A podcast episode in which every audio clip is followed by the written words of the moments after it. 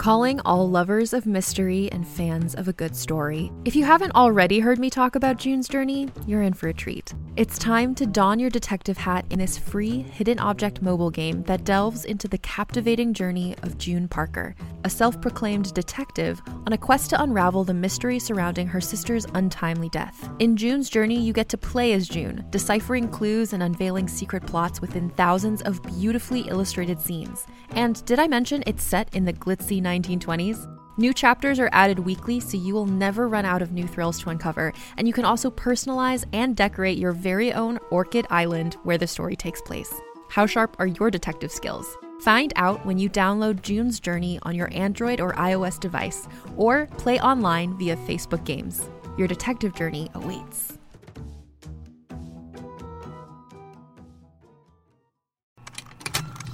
Contained herein are the heresies of Radolf Burntwine, erstwhile monk turned traveling medical investigator. Join me as I uncover the blasphemous truth of a plague ridden world that ours is not a loving God, and we are not its favored children. The heresies of Radolf Burntwine, coming January 2nd, wherever podcasts are available.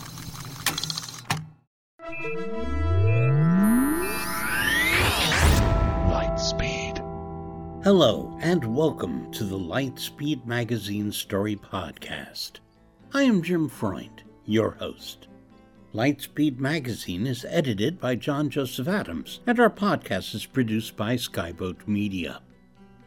In this episode, we will hear Stefan Rudnicki reading EverQuest by Naomi Kanakia. This work is copyright 2020. Naomi Kanakia is the author of two contemporary young adult novels, Enter Title Here and We Are Totally Normal, both published under the name Rahul Kanakia. Additionally, her stories have appeared in or are forthcoming from Asimov's Clarkesworld, F&SF, Lightspeed, the Indiana Review, and Nature. She lives in San Francisco with her wife and newborn daughter. So stay safe and buckle up. We're going to Lightspeed. EverQuest by Naomi Kanakia. Gopal knew before he booted up the game, a Christmas present from his dad, that his character would be some form of elf or human, because the other races were all ugly, and he didn't play games to be ugly. And he knew, too, although he didn't say it, that his character would be a girl. He always played girls online, although he'd be ashamed if anyone knew it, precisely because it played into the online belief that most girls in games were really men fat and acne ridden, sitting in their underwear, hands down their pants, leering at that wood elf ass in those hot little leather shorts their avatars wore, and catfishing dudes online pretending to be women to get some sick pleasure.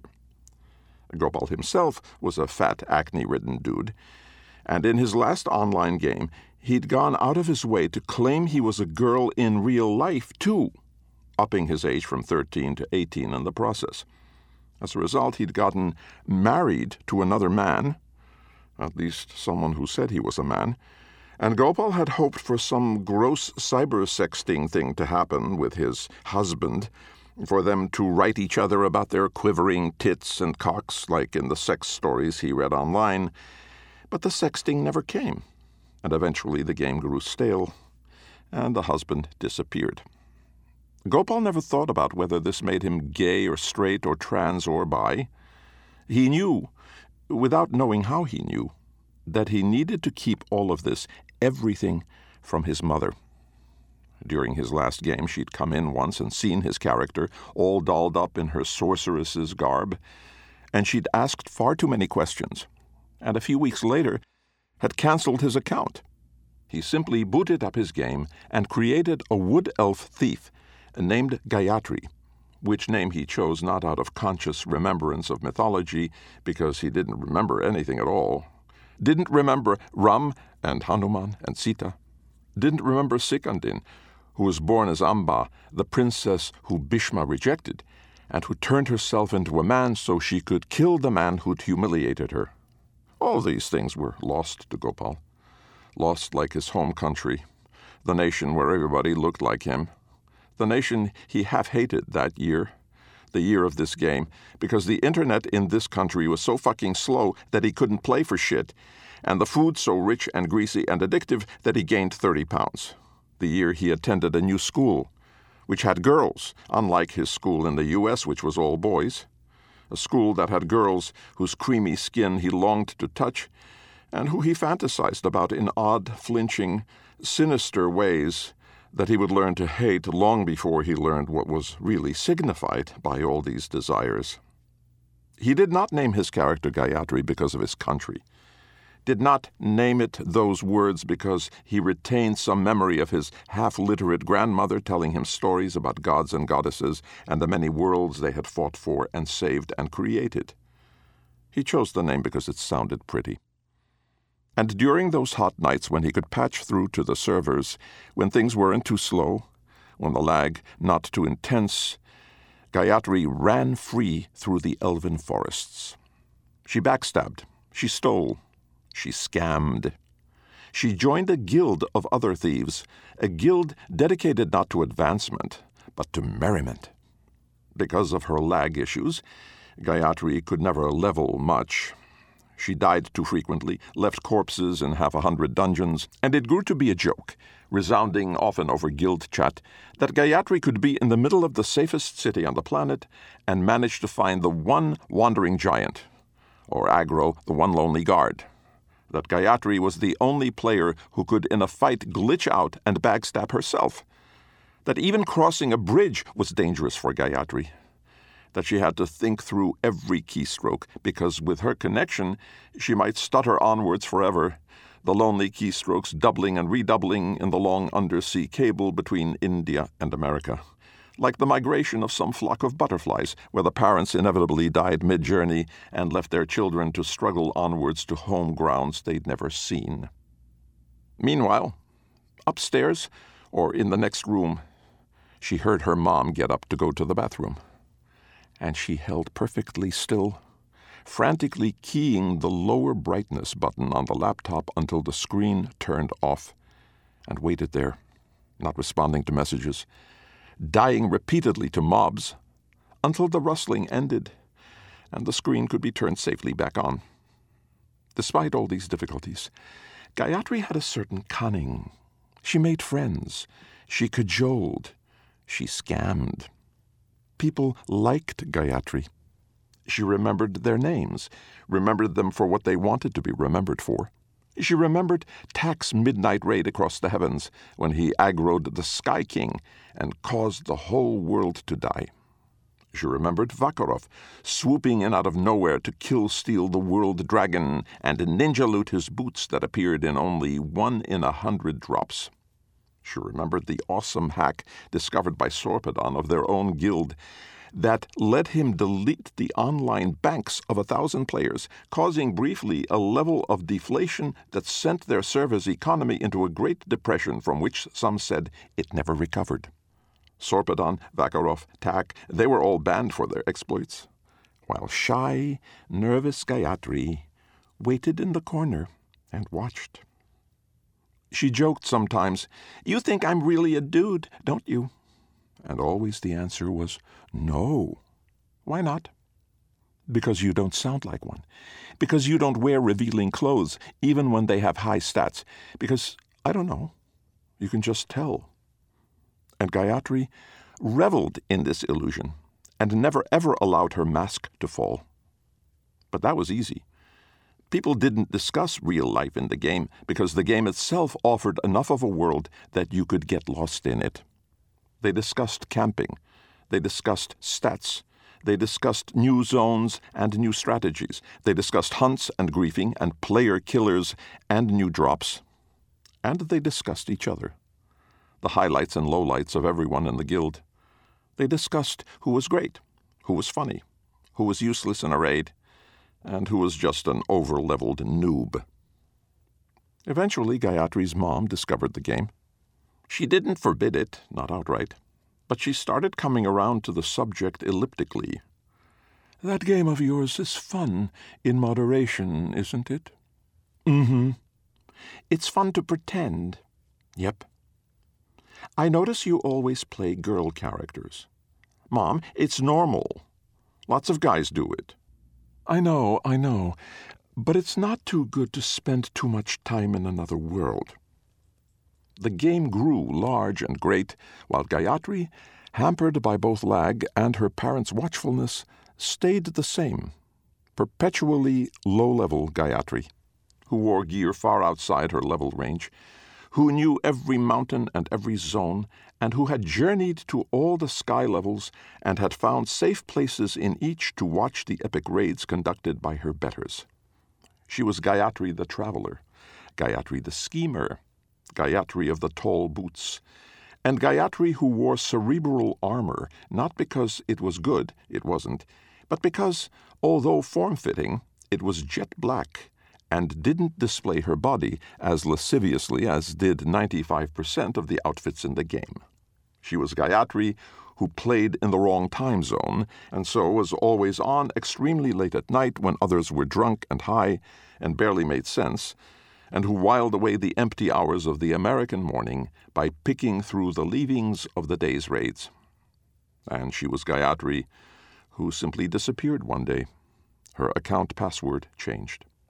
She tried everything to get in, assumed she was hacked, made frantic phone calls to customer support, wrote on the guild forums, and even had several of her friends offer to buy her a new account or let her share theirs. When her mother got home, she found her son on the computer, sweating in the warm Mumbai night, and she took him into the kitchen and sat him down and said, Son, we are worried about your grades. This is an important time. You are in high school now, and you should be focusing on the things that matter.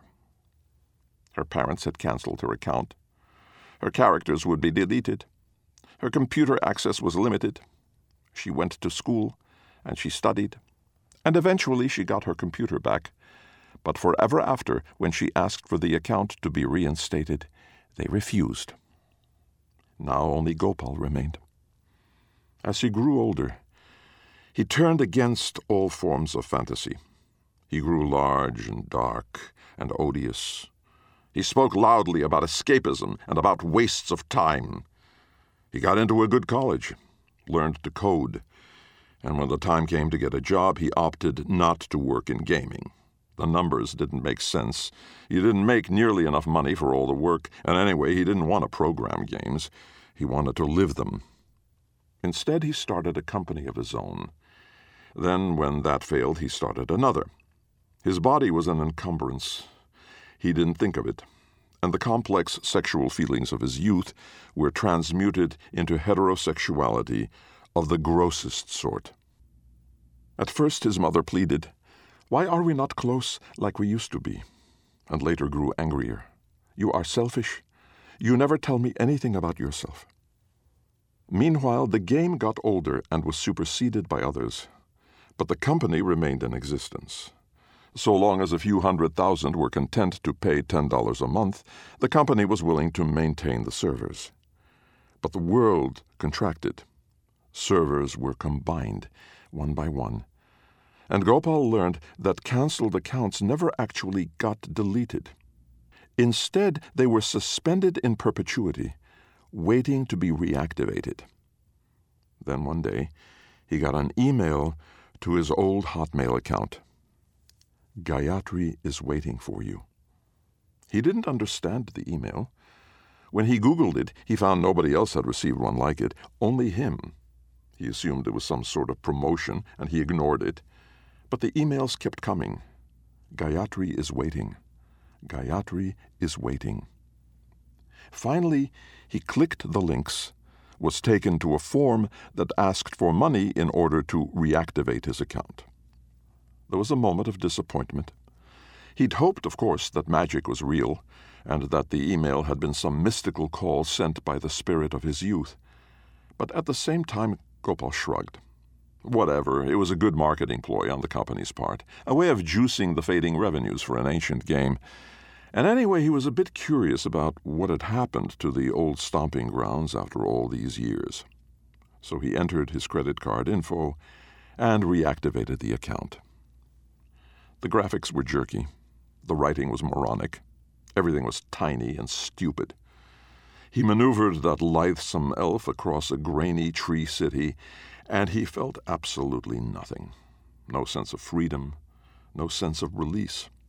And when the fairy appeared and offered him a special quest to save the world, he clicked through the dialogue without paying attention.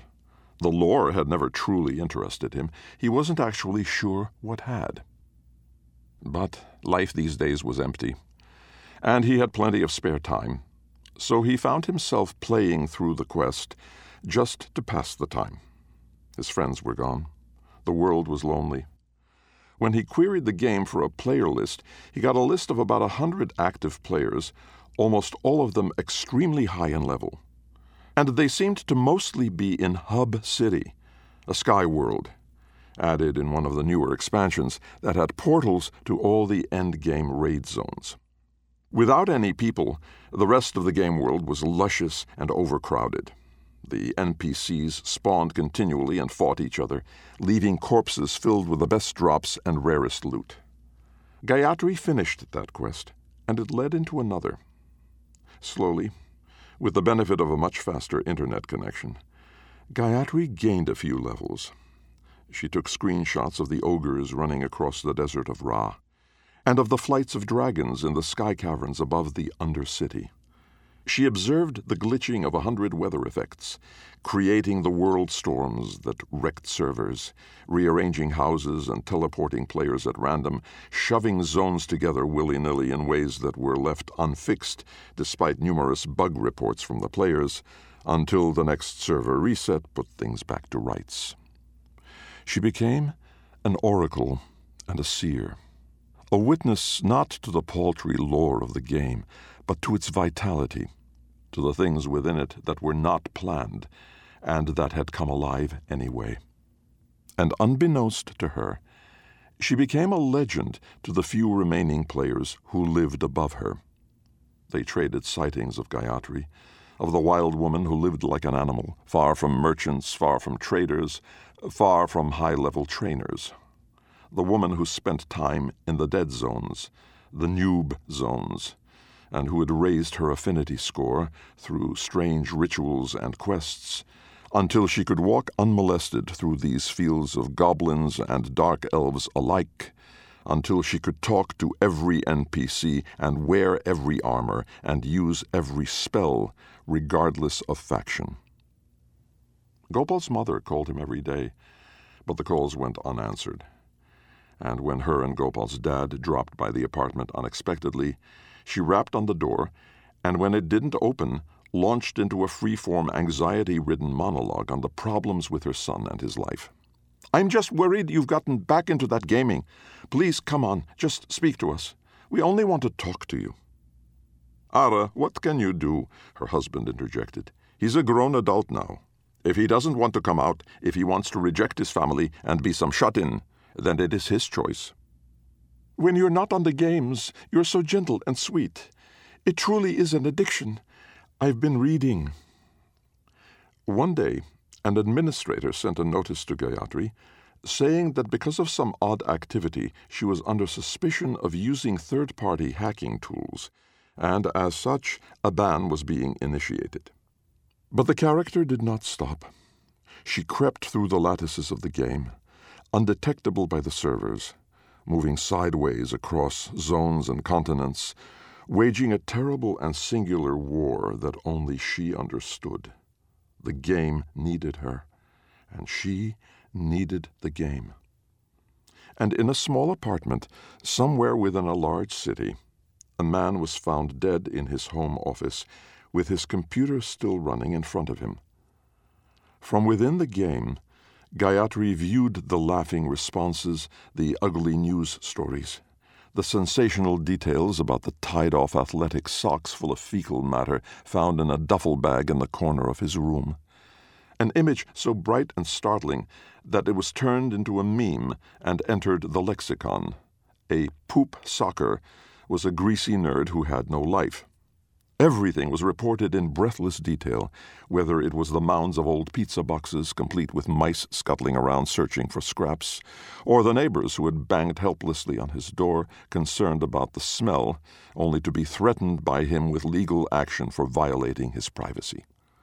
Not least of these attention getting details was the fact, reported in every article, that his character had been a woman. It only took a few months for a certain level of myth to accumulate around the dark, smelly body of that man who'd died of dehydration and exhaustion because he was too busy staring at the ass of his wood elf character. He became synonymous with everything that was dark and wrong about the Internet, and in particular about men on the Internet, and female characters in games across the net were now taunted with links to articles about Gopal's sad end. For her part, Gayatri perceived little change in her situation. Where once she had typed, now she exercised her own muscles. Where once her back had ached from hours in a chair, now it ached from running across the plains. In this world, she, the boy who had never exercised, never bathed, never showered, the catfish with his man tits and distended belly, took quietly to the rustic life, living in a simple hut at the outskirts of a deserted city, hunting for her own food, mining and foraging for the resources to craft her own weapons, and embarking on occasional quests and explorations that always looped around to her cozy treetop home. It is a quiet existence, interrupted only by occasional visits from curious players who've caught wind of the body of rumors that surrounds the humble wood elf, and it will probably continue until some day the company, due to a dwindling player population, withdraws support for the game, and between one breath and the next, Gayatri's world disappears forever. But between then and now, Gopal's mother, not quite divorced but not quite married, grown sad and old, will respond to an anonymous message. Gayatri is waiting. The messages will keep coming until, driven to distraction, she pursues them down a pit of rumor and supposition that will lead her eventually to sit down at a computer, puzzle her way through the instructions, and install that old game. She will make her slow, careful way through the woodland hills, dying continuously from the newest and weakest of mobs, and finally she comes to a tree-top home, and there she and her daughter will sit down next to a fire, and they will tell each other all the things that in life remained unsaid.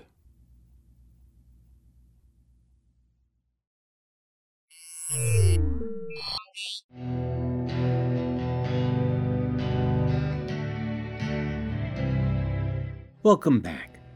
You have been listening to EverQuest by Naomi Kanakia as performed by Stefan Rudnicki. We hope you enjoyed it. If so, please help spread the word by leaving a review or rating at iTunes or the social media venue of your choice. Our editor is John Joseph Adams, and this podcast is copyright 2020 by Lightspeed Magazine. Our podcasts this month are brought to you by Tor Books, whose current feature title is Attack Surface by Cory Doctorow. As a listener to this podcast, you know that we publish it and most of the rest of our content for free online. If you don't already support our Hugo Award winning journal, please consider checking out our many options, including ebook subscriptions and recurring patronage via Patreon at lightspeedmagazine.com slash support. Skyboat Media, the most respected independent audio production team on the West Coast, produces the stories for this podcast. They are headed by the Audie and Grammy Award winning narrators Stefan Rudnicki and Gabrielle de Cuir. Be sure to check out their website at skyboatmedia.com. Post production was by yours truly. Our music and sound logos were composed and performed by Jack Kincaid. Thanks for listening. That's all for now. See you on the Bitstream. I'm Jim Freund wishing you cheers from all of us at Lightspeed.